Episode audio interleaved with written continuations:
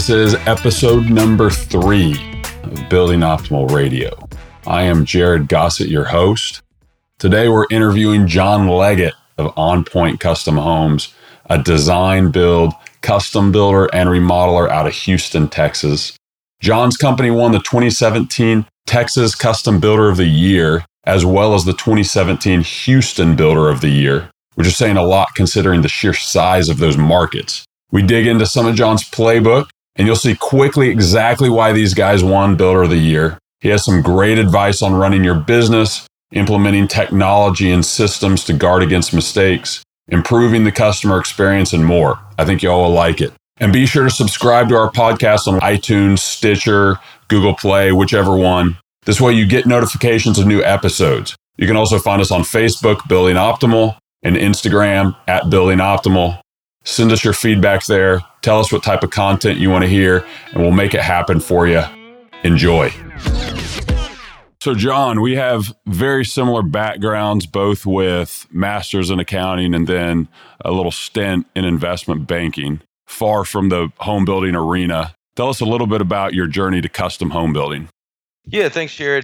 I grew up in North Carolina, and uh, my dad actually was an airline pilot, so he had a lot of free time when he was off and started remodeling a bunch of houses and eventually started building them and then as i was going to college I was doing a lot of commercial development of retail centers so i kind of grew up around it and it used to drag me to the job sites make me clean them and i, I mean to be honest i hated it so bad that i promised i would never go into that industry. So after i got done at north carolina I went into investment banking doing primarily like m&a stuff or uh, global uh, energy company. So that's kind of how we ended up in houston and after doing that for about five years, you know, I just had the entrepreneurial bug. So we were buying and selling a lot of real estate on the side. You know, I got licensed as a uh, real estate broker in Texas and starting to help people with some investment properties and everything and just really wanted to go do something different. So I quit after I got a bonus after my fifth year and we ended up starting a company that did like incentive travel to sports and entertainment events. And from there, grew that company you know, ended up selling it to a partner and decided I wanted to go into building and I loved real estate. So we bought some land in inner city Houston and wrote checks out of the back of the truck and learned uh, how to develop and build here. All right. Well, very cool. You guys talk a lot about being innovative. How do you use your prior experiences from your past life to innovate and specifically in what areas have you all pushed the envelope? It's a great question. I mean, you know, a lot of people think of the building industry. I mean, they think of like a, uh, just kind of like even how I started is there's a builder working out the back of the truck, just not very innovative. And we've always tried to take a different approach. And I mean, what we preach internally is like we have to stay ahead of the building curve. We were the first company to introduce like a four bedroom, three and a half bath patio home with a game room on a 2,500 square foot lot. And it wasn't because we added a fourth floor like some guys were trying to do. We did it all in three. But it's innovation not necessarily just in building science, but it's in design. It's implementing software inside of our uh, company as well. And you know, the best business advice I got, you know, as you're starting a company, it's so basic, but most people don't take this is that you've got to be easy to do business with. And a lot of that is whether it's utilizing software that could be easy for the client to work with you or for vendors to communicate with you, for the office to communicate back with the guys in the field. It, it all kind of integrates into that. And innovation and technology, whether you like it or not, we have to adopt it and integrate it into our businesses. And we've always pushed on that. And even when we start getting ourselves, we think we're in a funk or something, we try to look at all of our processes and say, you know, what do we need to be implementing here? Where's something broken and what can we use to fix it? And what we found is a lot of times it's integrating new technology that's out there. Yeah, I actually want to talk about that for a second. The the software and the systems that you guys use. You know, I hear a lot of builders talk about the brain damage and the learning curve that it takes to truly shift over to one of these systems. And I think that scares a lot of people away. For us personally, we slayed around with a few in the past, but I think that we probably didn't commit to and dedicate as much as we needed to to go ahead and make the true shift and integration. For you guys, what does that look like? How have you kind of dissected that situation? We've been on and off systems is we've always been really early adopters of any technology, especially stuff that's geared into the building industry. in all these whole house management systems. And what we found is until you hit a certain volume and you're staffed accordingly, they're hard to fully integrate. And you know, like you know, your master builder groups. You know, we're part of one that actually chair with about 15 builders across the country, and we've had this argument slash conversation so many times, and very few of us have been able to successfully implement it as custom builders. I feel like until your volume is probably at 15 houses a year, it's really hard to make sense of implementing it because it does take time and dedication to it. What we usually recommend when we sit on the panels or we talk to other builders getting started out is utilize the stuff that's easy to implement to start. Don't try to tackle the big gorillas, we would call it. I mean, at some point you're going to need it because you're going to get to the point where you need something to manage these processes. But simple things like using DocuSign, cloud based stuff, whether it's Google Drive or Dropbox, things like that to start making it easier to communicate either between you and clients or you and your guys and people in the office, people in the field. Uh, that's where we always recommend people start. Don't try to take on too much too early because a lot of these systems can be complicated, but it, and it can be daunting. And then all of a sudden you end up dropping it halfway through a project and spending a lot of money on implementation you never use. Yeah, that makes a lot of sense. Do you have a preference on Google Drive versus Dropbox, or do you utilize both? We're big Dropbox fans. So I think it depends on what camp you're in. We all use Apple devices as far as in the field, whether it's iPads and iPhones, and we're on Microsoft Surfaces, is what everybody's going to in the office for PCs and so forth. And Dropbox to us has been great on innovation and constantly improving their product. And we feel like from a plug and play perspective, even guys that don't use a lot of technology, it is the absolute easiest to use. I use Google Drive and some other things that, you know, some companies are affiliated with that like it. Dropbox is our favorite, hands down. Do all your superintendents in the field have iPads or laptops, or how do you equip them? Yeah, so they're all on iPads, me with a keyboard as well. So, you know, what we're trying to do is speed up the building process for not just for us internally on inventory spec houses, but also we're trying to make it easier on our custom clients too, because we all know that where we lose customs is on selections, and it's like nobody's fault. It just happens. I mean, the process of building has become so daunting and so many selections through the process that you're constantly trying to get things signed off and what used to be you were picking from three packages for plumbing fixtures, light fixtures, and some colors is now turned into a thousand different selection points, possibly through a process, depending on how involved people want to be. So we've got them in the field on that now. So I mean, if somebody's there and decides they want the fireplace moved up six inches above finished floor instead of twelve, we have them type it up right there. Have the client sign off on it with a finger and save it down to selection so that process is done. What used to be, you know, we would text back to the office, have somebody put it together, then send it out via DocuSign, which you rewind 10 years ago, that was great compared to that. But now it's become too slow. And I mean,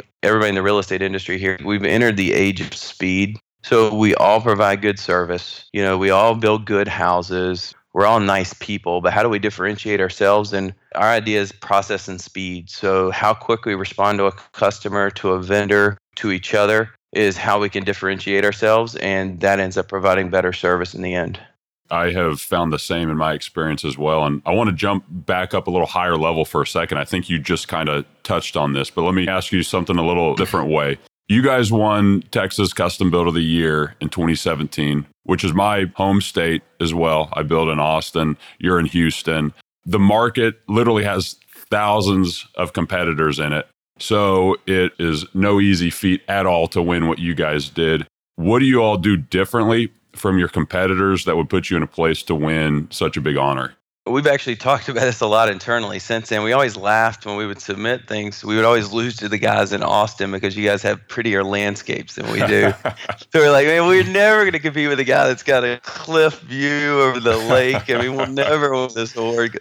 And um, it's our team and our process is what really differentiates us. And I mean, we were able to put out some amazing houses for people over the last couple of years that just grew based on just our team and process, you know, doing so well that people were coming to us for design and everything else. You know, we spend a lot of time on that because it just goes back to how we differentiate ourselves and what can we do in a business where there it is highly competitive.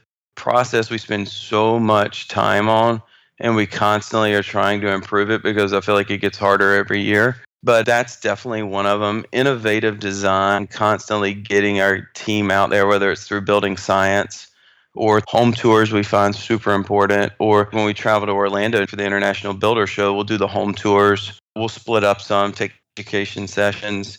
Then we all get back so we use airbnb now. We all rent a big house and stay together. We hang out and everybody collaborates on ideas and what they saw that day and it, it's fun. I mean we have a great time doing it too. So process i think is absolute most important and then just staying innovative in design and trends because trends change so much quicker. I'll never forget my dad and some of his buddies and everything. Their argument always was every seven years trend change. So if you built a house in seven years you need to expect you're going in and updating things that things are obsolete now, I mean, we think that is down to like a three to five year period. Like I remember when my wife and I built our house, we moved in like three to five years. Things don't look new anymore. Things, I mean, this trend is now out. You need to put this in. I mean, it's crazy how fast things change. So, as companies, you need to stay on top of that, or otherwise, your houses are going to look stale. The speed of life has just increased exponentially across, I guess, every dynamic, probably. It's 100% right. And when we talk about speed and differentiation, what we preach is email is too slow. Email was so five years ago that if you're not text a client back quickly, and if you think how many texts you get now compared to emails, you know, you need to be texting them back and responding quickly. And I mean, even the new generation coming up, they're going to expect the millennial generation that you're going to respond quicker we really made a push, you know, to speed up any process we have in order to minimize the time we're taking out of people's days. So it's really made a difference. You talked about team as one of your differentiators. And I completely agree with that. In my experience, we're only as good as the people that we surround ourselves with. And you've assembled a very large team for a custom home builder. Can we talk about that for a second? I'm just curious your hiring philosophies because I think that a new hire is either exponentially beneficial for your business or it'll be exponentially harmful. And I've learned a lot of hard lessons over the years in that. I'm sure you have too. Can you talk about those hiring philosophies and what you look for in your team? we make it a big point to preach culture. So culture is really important to us, and no different than what you're saying. A lot of mistakes we've made is you find somebody who they've got a, a fantastic skill set, they interview well, and then they don't fit in culturally, and that's happened to us a couple times. And there's nothing worse than putting somebody, especially into a smaller organization that's like that. You know, we're at about 15 people now. Even injecting in one person can spoil the whole bunch for us, is the way we've always looked at it you know, we've made that mistake in the past. So, I mean, put everybody through personality and disc tests now. I don't know if you guys have ever read Dave Ramsey, the way he had always hired people. So we make it a point before we bring somebody into that we try to go to lunch with them. And then we even try to get, if they're married, like a spouse out to a dinner with our spouses just to get to know them a little bit personally because you want the spouse bought into, whether it's the husband or wife. So we've really pushed hard to start doing that now as well. And over the last few years, it makes a difference because I feel like if you hire somebody and you don't know their significant other and they don't know you, then they may not be bought in the same as the person you're bringing in, but you want it as a team effort. Hiring is one of those super difficult things and we all struggle with but uh, we really tried to spend a little more time on the front end before we jump in with somebody. I guess is the way we would describe it now. I think that's critically important. Do you guys have an in-house designer or architect or do you guys just manage close affiliations? No, everything we brought in house, I guess three and a half, four years ago now. That's been a huge growth area for us. And I had a couple buddies that had in house architectural groups and they had pushed us to do it. And we, you know, we were a little hesitant at first. But since we've done it, it's made a huge difference. You definitely need the volume in order to make sense of it. But once you get there, Invest, we've invested highly in all the best technology as well. We were really frustrated with the guys we were working with unless we were willing to pay like astronomical amounts on a price per foot basis, which a client didn't want to do either to draw, then they just didn't have any technology. So I mean, we use Revit for everything, which most everybody on the commercial side uses, but very few guys on the residential side use. So we're able to take these houses, they're all drawn up, they're mocked up in 3D. We can twist them, turn them. We catch so many mistakes that we didn't ever caught before in 2D the clients love it too because on a custom side, I mean, they're able to see what they're getting before it's actually built for the most part. And I mean, we're able to then render and apply exterior materials for them. And do a lot of stuff up front that kind of can mitigate the whole, oh man, I didn't know it was going to look like this, or you didn't describe it like that. So it's really made a difference for us. That's an area that we're getting ready to add our third person on our architectural team. We see as an area we can continue to grow as our designs have gotten out there more. We've got a lot of people coming to us that just want to draw, and we just don't have the capacity to handle that. So hopefully over the next couple of years, we'll be able to continue to grow that team and start doing a lot more design for even things we aren't building. And you said you use Revit for your 3D modeling?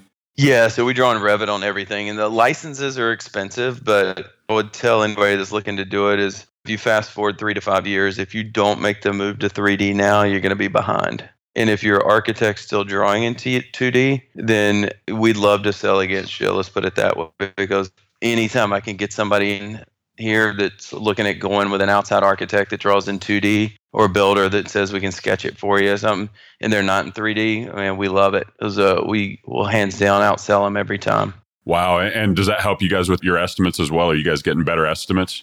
Absolutely. And I mean, we're able to control a lot of the budgeting process. So we tell a client when they come in is like, look, I know it's counter to everything you've ever heard, but we're going to have to talk about the budget before we talk about anything. And they're like, they're kind of, you can see some people are uncomfortable with it. It's like they want to negotiate that budget or whatever. In this process, it's collaborative. If your budget, we can't meet it, we need to know now so we don't want to draw because I don't want to put you in a bad situation later. You're at us, but we need to know what budget we're drawing to as well. So if we're in that process and you're getting off on something is starting to get prohibitively expensive or you want to introduce X, Y, or Z, then it's our job in a design build process to kind of stop you, explain to you what's happening, that we're getting out of budget, it's your house. If you want to head that direction, we're absolutely fine with it. We want to do whatever you want, but we need to educate you through that process so you don't get to the end. There were so many times we would uh, partner with an outside architect and they would draw an awesome house. We'd meet with the client up front, talk to them four or five years ago. They wanted to be at, let's call it 200 a foot. We'd put them together with an architect. We'd be a little bit involved, but not 100% involved. And then it'd come back to us to bid and it's at 280 a foot clients mad at us because we put them with the architect. They're mad at the architect that the architect was just doing everything they asked, so it wasn't necessarily their fault either. But there was no collaboration as far as like what it's going to cost in the end. And even when we tried to collaborate more, when it's just out of your control and not under your umbrella, it's just hard to do. So we've drawn, you know, probably in the last three years, I'd say 70, 60, 70 houses. There's been one that hasn't been built yet, if that tells you anything. Wow. Now, will you guys do completely brand new custom designs for clients, or do you typically try to sell towards plans that can just be modified?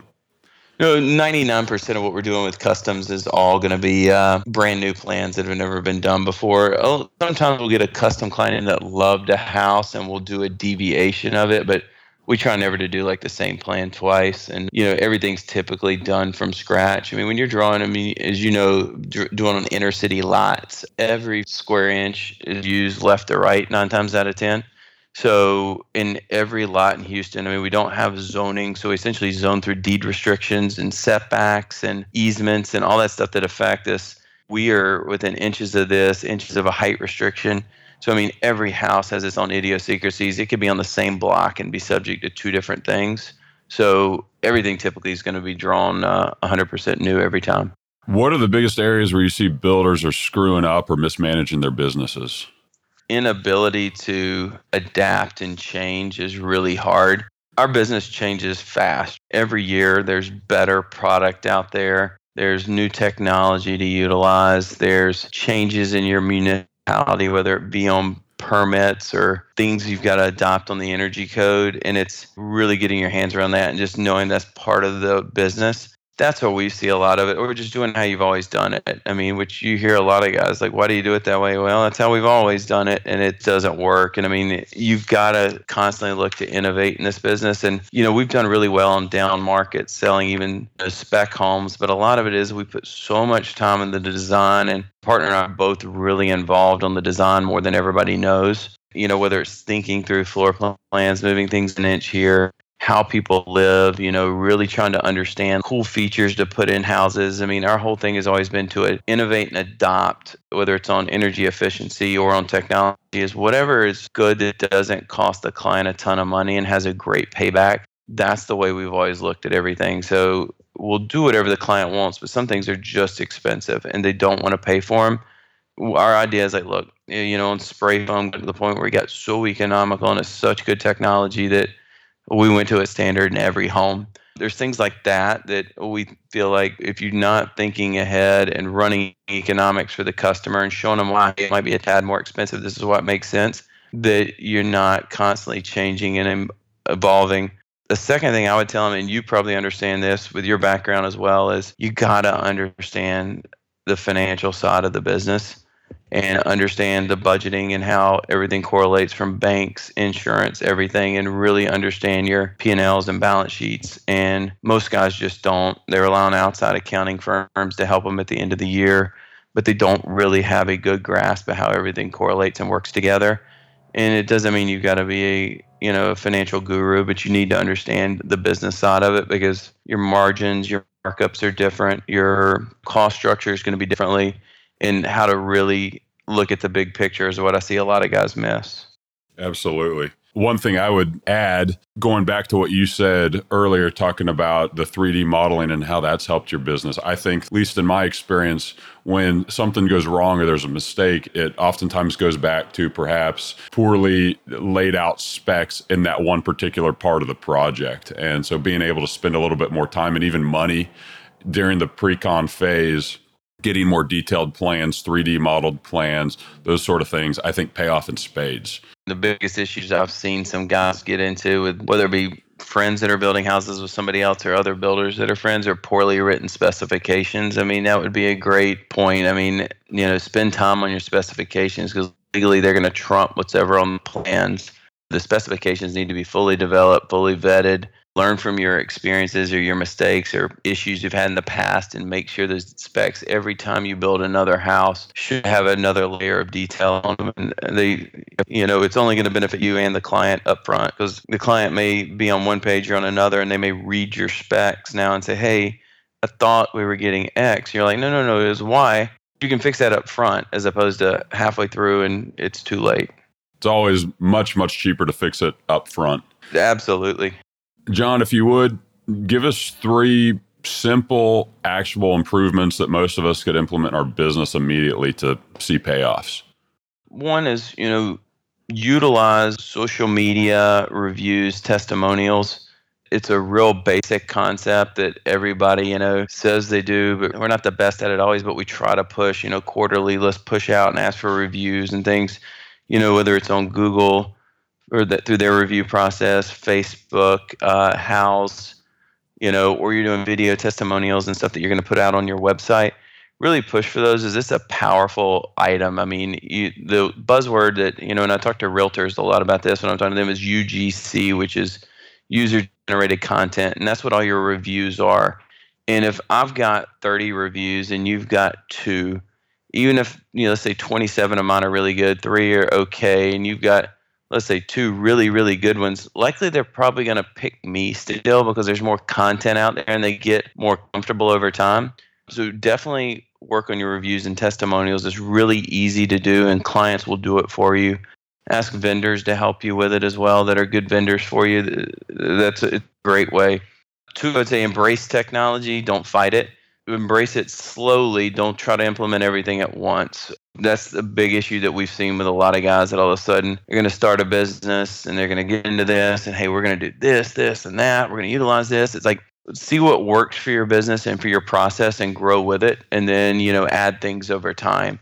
But if you're not using the cloud for plans and specs and files now so it's easily accessed anywhere that I would say that would be number two that I would immediately change to and make sure you've got everything out in the cloud immediately. Number three, work on your corporate culture from the get go and really think about how that looks three and five years out and what it means to you, whether it's from a charity aspect. I mean, we're big, big into that. My wife and I, you know, we've got a daughter who's 10, and like charities that we like to be involved with are always things that have to do with kids our company then follows that same rule of thumb. Think about it from a culture where it's charity, uh, you know, things you do with your employees to build morale, all that. Because as you grow, that becomes the foundation of your uh, company. I think it's one of our, you know, our process and our people have been you know, two amazing things for us. And you know, I always tell pe- people if you want to remember two things and how to make your company successful and thrive in this business is really simple. You pay less for land and more for people. I love that. I want to go back though to your first point about the reviews. There are a lot of different platforms out there. There's Google, there's Yelp, there's Houzz one of the debates that we've had in the past is you probably want to funnel clients to kind of pick one and try to funnel them to one just so that you get a little bit more consistency with a certain platform. I welcome your different opinion if you differ on that, but we talked about what's most important and where we try to funnel people to. What do you guys do? Facebook, Houzz, and Google would be are probably the three that we're going to push to. Facebook seems the easiest. Everybody's on there, they're logged in already it makes it easier for them to give reviews. Houzz is a little bit tougher, I feel like, is I mean, you got to go in, log in, and add the review. Same thing with Google, unless they're logged in like a Gmail account, then it's a little bit more difficult. We found Facebook's the easiest. Yelp has some weird things. I mean, I think we even got some weird reviews on Yelp that, you know, even some clients went into ad reviews and like Yelp wouldn't publish them because it said it was some weird stuff. So the whole platform is kind of dated anyways in our opinion. But uh, facebook houzz and google would be the three. They make the biggest difference when you search. They show up at the top. Yeah i mean i think it'd be the easiest for the clients and vendors to work with as well so one thing i'm wanting to do on these shows and these interviews is get some construction horror stories or a construction horror story from the guests because i think this is a business that universally provides plenty of sleepless nights for for all of us that are in it and for better or worse, at least for me, it makes me feel better knowing I'm not the only guy out there that sometimes has those sleepless nights and those problems. And I think they also always yield great learning experiences. So I'd like to ask you to share with us one of your construction horror stories and what went wrong and then what was the takeaway. I'll share. It was like one of the worst as far as professional things in our lives. My partner and I both will tell you. Still thinking about it, you get like the shakes doing it. But uh, this was probably four years ago now, and maybe even five. But we pre-sold two homes in the Houston Center City, and they were built 100% done, both ready to close. Both are pre-sold. Great clients, and we get the final surveys back, and we think they're wrong and we go back out there and look at it like, oh, I know this can't be right. Had the survey done again, send them back out there, and the houses aren't built over the building lines, but were built over the garage setbacks. And it had to do, it was like the perfect storm that the form survey was done with open forms instead of closed forms on the garages. The city right away in this street is a lot bigger. The lined up with all the old houses before they put these setbacks in. So all of a sudden we've got an issue that really nobody's caught except me. And so we, it's one of those times in life where you get faced with it's a minor mistake in the big scheme of things. However, it's major. These people go to sell these houses in five years, and somebody picks up on this. You pass the problem to them, and you really created it. So we decided that we went to both homeowners, explained to them what happened. We need to go to the city and explain to them what happened and come clean with here's what the issue is. So it had to go to like the Houston Planning Commission at that point to essentially we had to go ask for a variance and variances in Houston are only granted for hardship. And this really isn't a hardship. This was us making a mistake. So we recreated some digital scenes on the street, photographs, did everything. We had to go meet with a lot of the planning commission people to kind of explain what had happened. I had to go up in front of them, and I mean, you get this huge group of people in the audience as well, and then you got these 20 people in your industry that are just chewing down on you about how you could do this. You know, coupled with this, the mayor just passed a bunch of stuff where builders had been going rogue and doing just whatever they wanted to do in some things, and were cracking down hard on the new setbacks and restrictions. And it was like the worst timing it could, could have possibly been. I mean, in the end, we got the variance and you know, we talked to some of the people afterwards, and they're like, you know, you guys approached it the right way. You were honest. You know, we knew it was a mistake, a small mistake. Had we thought you for one minute did it on purpose, or we'd have caught you doing it, and you hadn't have told us, we'd have thrown everything at you. But at the end of the day, we got through it. But you know, we changed. But we, you know, like any mistake, you know, whether it's a big mistake like this or a small mistake, we changed a lot of our processes. That this should not, knock on wood, happen again but don't do a form survey with an open form on the garage, even though you're going to have to run back in it and wreck it afterwards. So we make them close the form surveys. Everybody has lasers out in the field now that they laser the forms, double checking it themselves. So we don't just rely on that form survey. So again, a lot of the process we've changed, and we get triple, double check. We kept usually three people check every form now. But yeah, it was one of the worst things. Because I mean, it was a couple million dollars in product that we could have been just stuck with, oh trying God. to figure out how the heck, what do you do with it at that point? So that was a horror story. So just slow down, take your time, check your forms, especially on these tight lots where every inch matters. I think that's a great story that you're sharing with us. To me, what that highlights is something that I preach a lot. In those situations, there are certain parts of the building process where if something did go wrong, the consequences are more grave. And when you are dealing with a slab or a frame, and let's specifically, you know, a slab, and you could potentially, you're getting your form surveys, you could potentially misplace it or whatever. The consequences would be extreme if you messed that up, or they could be and you were fortunate in that you got through it. But I think that when the consequences could be more extreme, that's when your measures to avoid that should be more extreme. So if you have to go build forms and then wreck them later, that may seem a little bit wasteful. But to me, I love what you guys are doing there because it's a great insurance policy, in my opinion.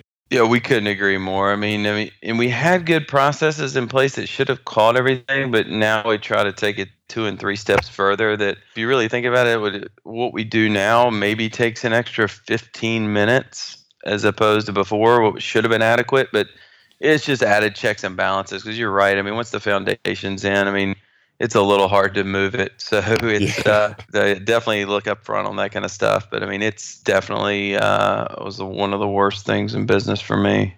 So you guys already won Texas Builder of the Year 2017. Where do you guys take it from here? What are your plans for 2018? Yeah, I'll in a selfless play. We won Houston Builder for 17 as well. So uh, we oh, get nice. the holy grail of both. So, nice. yeah, we we want to continue doing what we're doing. We've looked at possibly launching another brand to do some higher density development in Houston's inner city with some fun stuff. We bought a bunch of land in the inner city of Houston. We own all over, and uh, you know that'll be higher density, more like 15 to 30 unit developments that will get shovel ready. Essentially, right now it's all covered land stuff, but when the market's good, we move it forward. But some fun stuff on the urban side that we'd love to do more of. We continue to you know, buy a lot of commercial and residential property around town in areas that are kind of up and coming that we would eventually develop in as well. And we've looked at other markets, but I mean, there's so much opportunity here in Houston for for us that it really doesn't make sense to stretch ourselves so thin and go into another market right right now. So our idea here is just to continue growing in the city of Houston, doing what we do best, which is, you know, we always say if you take our office right in Highland Village and you sweep five miles around it, you can hit every project we have but one. So, I mean, we just work in the inner city, and that's what we plan to continue to do. So, you know, I hate to say like everybody be like in a building industry is like in five years we're going to grow 80%. Well, market conditions and oil and gas is no different. We're in a cyclical business, so we all need to be cognizant of that. And you're watching all the exterior things that could affect you on a macro level, whether it's interest rates, the local Houston economy with oil and gas prices, uh, or the global economy, or even the U.S. economy. So we always hate when people say, "Hey, we're going to grow 100% in five years." I mean, great, maybe you do, but we just look to do things that are opportunistic, and if something presents itself, then uh, we'll take advantage of it. Tell us where we find you on the web or social media. You can find us online on our obviously on our website at onpointcustomhomes.com. Feel free to please follow us on Facebook or Instagram. We try to post cool stuff five to six times a week, whether it's neat pictures of houses that we're working on or just some stuff behind the scenes with our team. Uh, definitely post some neat stuff from International Builder Show. And then feel free to connect with me, like personally, John Leggett uh, on LinkedIn or even On Point on LinkedIn, as we do a bunch of stuff there too. And uh, yeah, so look forward to hopefully seeing some uh, new connections out there to share some of our stuff with. John, thank you very much. Yeah, no, I really appreciate you. Good meeting you.